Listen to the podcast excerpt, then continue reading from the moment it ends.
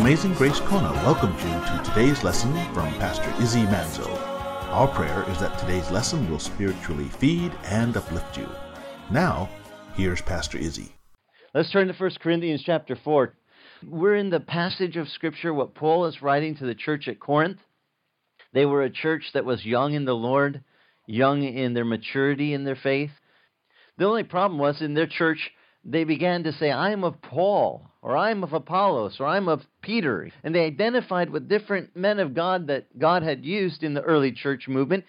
Instead of saying, I'm of Jesus, today in chapter 4, verse 1, let a man regard us in this manner. Here's how you should regard us you regard us as servants of Christ and as stewards of the mystery of God. This is how you need to regard us. We're just servants. Literally, in the Greek, this word is slaves. Think back in the days when they had slavery and the master of the house, if he said, do this, then they had to go do whatever the master said. Paul says, you guys look up to us like we're some great guys because God's used us. We're just slaves. We're servants. We're servants of the Lord. We're nothing special. We're just working for the master. So if you want to regard us in any manner, you want to look at us in any light, then just look at us as servants of Christ. We're just his slaves. And if you look at us that way, then you'll have a lot better perspective. Do people ever put the ministers up on a pedestal? Oh, those guys, they're the special ones. They must be. They're being used in the ministry. I laugh because I looked up the word ministry. You know what it means? Service, like a servant in service. Not very glamorous. What's your job occupation? I'm a slave.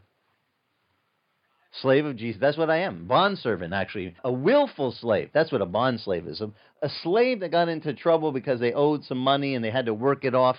They could be indentured for a certain amount of time to work off the debt. So, usually by number of years is how they paid back the debts that were owed. But if you worked for a master and did all your time, paid it all off, and you found out, hey, this guy is actually pretty good ever since I've been working for this master, I'm doing better in life. I got a place, I got my act together, I've got a bride now, I got some kids. You know, some of those guys in their slavery years, if they had a good master, they were like, hey, this is working out really good. I like this master. They would voluntarily say, can I stay on? But this slavery position would change. Instead of being called a slave or a servant, they would now be called a bond servant. Bond servant meant they chose to continue to serve the master because they found out he was good. They didn't have to out of debt or obligation. And so the custom was to take this bond slave to the doorpost of the house, and the master would drive an awl through his earlobe and pierce the ear and put a large gold ring in it. And that ring said, This person is on my property working, but not because they owe me anything. So Paul says, You want to look at me in any way? Just look at me as a bond slave. In fact, in the beginning of this book, you'll remember Paul, an apostle, a bond servant of Christ Jesus. He's called to serve the Lord. And he found out when he started serving him, he's a good master. So he said, I'm sticking with him. I'm going to stick with that master. He is a great master to serve. There's no one better to go to.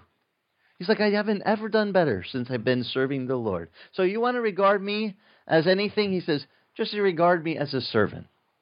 I'm just here as a servant of Christ and a steward of the mystery of God. Now, what mystery was he a steward of? Read on. It says, In this case, moreover, it is required of stewards that they be found trustworthy. There's a qualification for a steward. You have to be a trustworthy person because you're in charge with something great, a mystery. A mystery that was hidden from the early ages that God was going to send his Messiah to redeem man. And that he was going to do that not because men earned it or anything, but because God was so good, he was going to do it out of his love, his kindness. And so, this is the mystery I've become a steward of the mystery of the gospel of grace. And if you guys have read Paul's writings, you know he's the big proponent of grace. It's grace everything with Paul. Paul says he was what he was by the grace of God. I am what I am by the grace of God. That's all there is to it. And grace means unmerited favor. You didn't earn it. You didn't in any way make it happen. It was because of the giver of the gift you were given the gift, not because of your greatness. You know, God didn't give us salvation because we're so great. In fact, let's go on and see what Paul says about the things what God has given to us and the attitude we should have. Because the Corinthians, they kind of got stuck up. They thought, yeah, good thing God's got me on their team. And good thing I have all this stuff that he can use. And Paul's going to point out where'd you get the stuff? Look at this. We read on, for all of stewards, it's required we be trustworthy. But to me, he says, it's really a small thing that I be examined by you or by any human court. In fact, I don't even examine myself. Now, this really threw the Pharisees into a tither in the book of Acts when he said, I have a totally clear conscience before God. And they went, You blaspheme! We've all blown it. You know, they knew the law. I mean, if you try to do the law, has anyone here ever tried to do the Ten Commandments? Have you made it through without breaking any of them? Because you know they broke those down into 613 smaller sub commandments called Levitical statutes. Just try to make it through the book of Leviticus without breaking a few infractions here or there. I'm sunk. I don't even get a page or two into it. I'm like, I'm out. There's no way I can say, by my merit, I earn this. And Paul, Paul said before the Pharisees in the book of Acts, I have a totally clear conscience before God. And they went, You blaspheme. We all blow it. They knew all the rules. And you're a Pharisee, a Pharisee. You know the rules. How dare you say that, you know, you have no conscience of anything you've done wrong? But what was he declaring? What had eased his conscience? Did Paul know he had sinned? Yeah. In fact, he said, I was the chiefest of sinners. You guys think you sin. I'm way better than that. Better at sin. I sin much worse than you. I did many more heinous things. And he says, Yet that God would be able to show his grace, his grace and his mercy, he forgave me. And this is something Paul has a better grasp than most Christians today. Even though he sinned a lot, he recognized that the work of Jesus to forgive sin, his sin, was so complete that he could sit back and say, you know what, guys? I have a totally clear conscience now. Because we have these men, I hate this, but they're out there. They're on power trips. They like to hold it over people like, well, you're mostly forgiven as long as you come and give some money to our group. I'll go pray special prayers on your behalf, and you'll have to do certain things according to our sect. They somehow say, yes, Jesus did a good work, but it's not complete because we have to kind of help round it out. And you're going to have to get involved with your pocketbook. I mean, they're just using it as an angle to get money. They're doing the body of Christ a disfavor. They're making the good thing, the good news of the gospel, into something that is tainted with junk. It pollutes it. It takes away the purity and the beauty of it. And you see something totally pure and beautiful. And that's what the gospel of grace is. It's this beautiful message that Paul says, I'm a steward of this mystery, that God has sent his son to pay for all our sins, the Lamb of God. Remember John the Baptist? Behold the Lamb of God who takes away the sins of the world. Guys, do you know that the mystery is that God sent his son to take away our sin? Not to cover it up and leave it in little covered piles.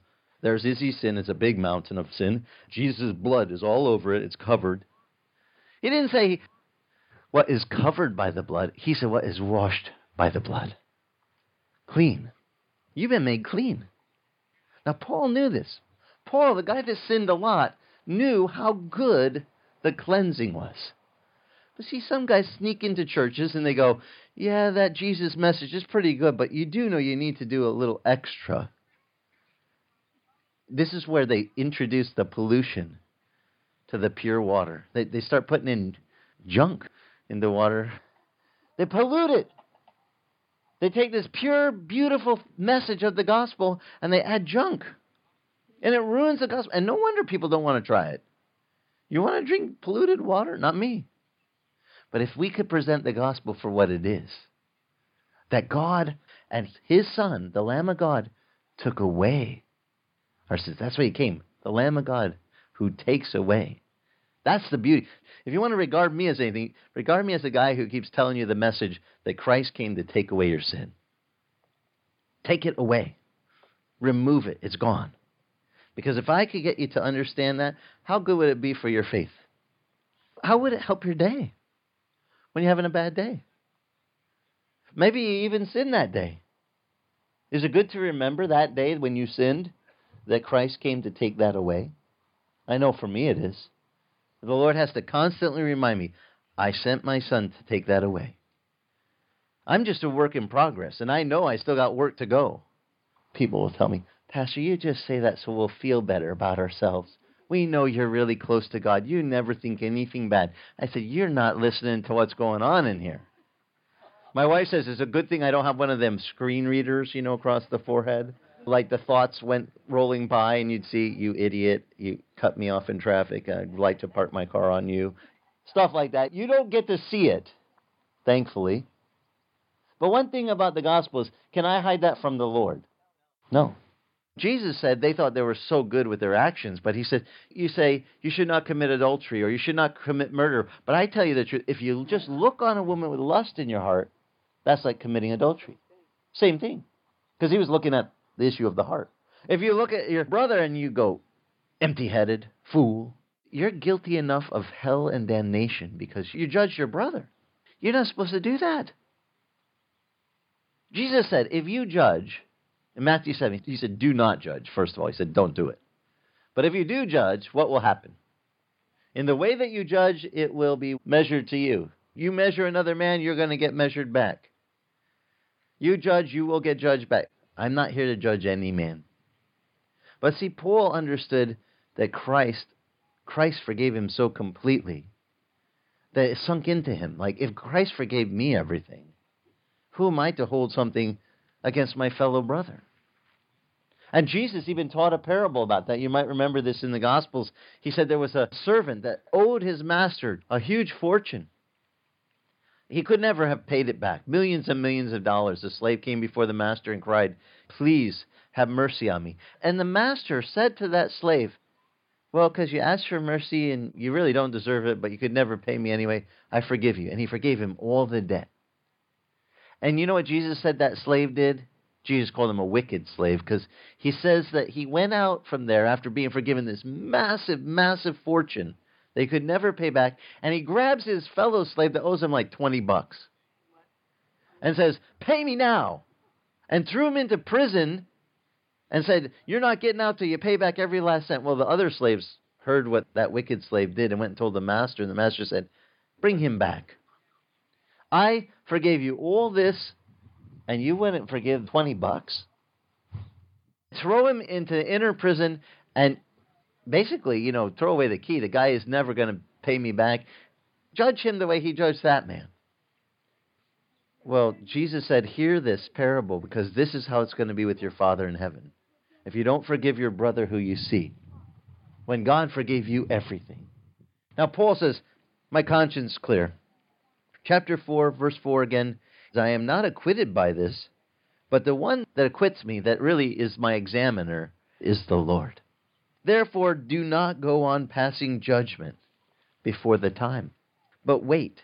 Wait until the Lord comes, who will both bring to light the things that are hidden in the darkness, and he'll disclose the motives of men's hearts. And then each man's praise will come to him from God you guys probably all know this, but not everyone was raised in church, so they don't have this understanding that someday we're going to stand before our Maker. And every deed we do, good or evil, we're going to give an answer for. Why did you do that? Now, some people say, don't talk about that. It makes me uncomfortable. I'm going to have to answer up for everything I do. Yes, you are. And I suggest all the stuff you've done bad, you take it to the Lord now and get it dealt with. Lord, forgive me, and get the slate wiped clean before we stand before Him. But see, as believers, we can do that. And we can do that daily. I just do it moment by moment because I'm pretty much in the doghouse as the day progresses. So it's just better to just do it as I go. So that I can be like Paul and say, at this moment, I've got a clear conscience. All the stuff I've done wrong, I've asked the Lord to take it away. But to the person who thinks, doesn't matter, Paul would say, you might not think so now, but you're going to stand before God someday and give an answer. You will. Every one of us will. So hopefully your answer will be I asked Jesus to step in for me here. My proxy is Jesus. He paid for me. I signed up with him. I put my faith in what he did.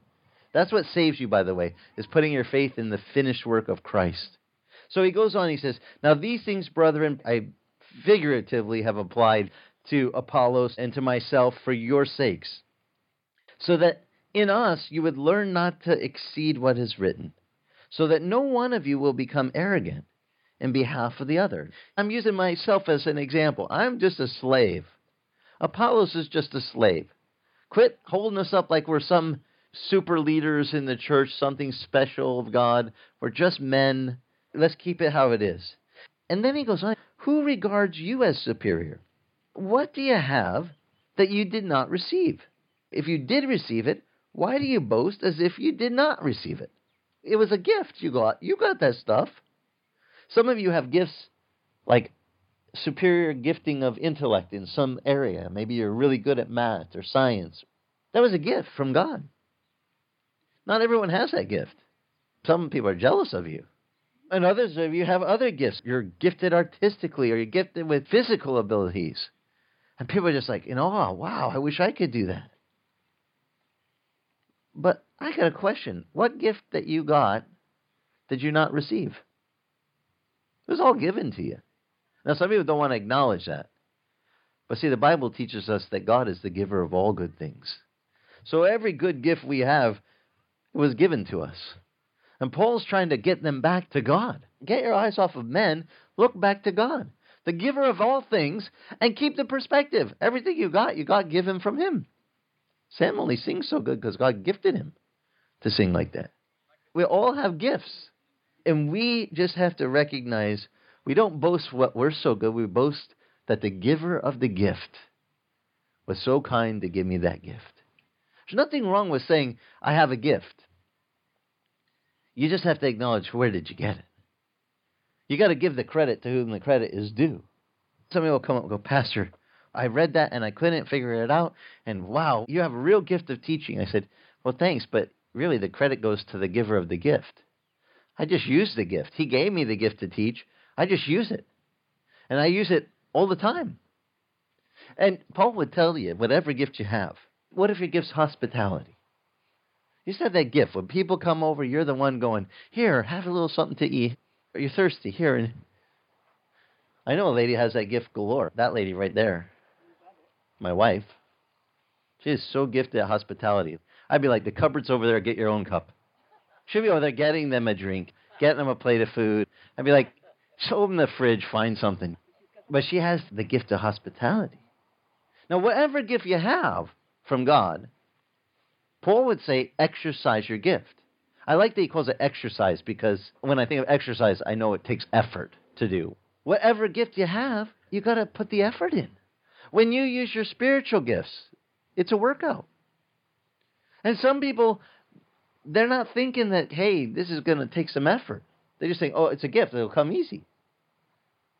No, what if I gave you a gift of a bicycle? You still got to pedal, right? If you haven't pedaled for a while, guess what? You're going to get sore. You're to find, whoa, that, where'd that muscle? It's been hibernating. I can feel it. You might not see it yet, but you know it's there. The next day when you're going, oh yeah, it's there, right there. It's somewhere inside. It really hurts. I rode 20 miles. But when you start off with your spiritual gifts, guys, it takes effort. And some people come to me and go, Pastor, I thought God was gifting me to do this, and I tried it, and it was really hard. I think I'll quit. Just because it's taking effort. Don't quit. You got a gift, use it. Because then, as you continue to use it, guess who gets stronger? You. You get stronger in your faith. You get stronger in the Lord as you exercise your gifts. So use them. Paul says, but remember, the gift you have, you only have it because God gave it to you. Don't get all arrogant about it. I'm so good, I have this gift. No, God is so good, He gave me the gift. I just use it. I'm very grateful for His gifts. How about you? Any, amen? Anybody else grateful that God gives us gifts? This is something we just need to remember. We are given these things because of a good God. These guys in Corinth, they were actually doing better off, we would say, than Paul. He's going to say, You guys are rich, you're filled, you know, you have food to eat, you're doing well in life. And by comparison, I'm just an apostle serving the Lord. I'm a slave. And I'm working with my hands and I'm scratching by. You know, basically, he's saying, in status of life, the Corinthians were doing socially on the financial level and they were better off. Paul's like, You guys are better off than I am as an apostle. I'm just counted as a fool for Christ's sake. To you, I seem foolish because I'm not really investing in the world, I'm investing in God's kingdom. Yet the Corinthians, did they have materialism in Corinth? Yeah, they had it down. Keep that in mind as you read the rest of this chapter. They had what we would call financial security. They were in a very good place as far as world trade. Corinth was a hub, a lot of commerce coming and going, and so prosperity was there. But unfortunately, spiritual prosperity was still in its infancy. And Paul has to address some of the things that come along with that. Sometimes when you have so much physical stuff, you become arrogant. I have it all. And I don't need anything because what can you give me that I don't already have? And Paul's got to deal with that attitude. And you know what? I think it really addresses our culture today. This letter really applies well, just as a whole, to our nation compared to the rest of the world. We're the ones that have, well, we have more than anyone else. More cars per household, more properties, more money in the bank. I mean, in other places in the world, they can have $2 to their name. So hopefully your answer will be I signed up with him. I put my faith in what he did. That's what saves you, is putting your faith in the finished work of Christ. Amazing Grace Kona thanks you for listening to today's lesson. You can listen to today's lesson or any of the radio lessons on iTunes titled Celebrate the Lord or at our podcast site, celebratethelord.org. And if your travels take you to Kailua Kona on the Big Island of Hawaii, come visit us. We meet Sunday mornings, 9 a.m., on the beach the north end of the old Kona Airport. For more information on Amazing Grace Kona, go to our church website at amazinggracekona.com. Amazing Grace Kona is the original Calvary Chapel Kona.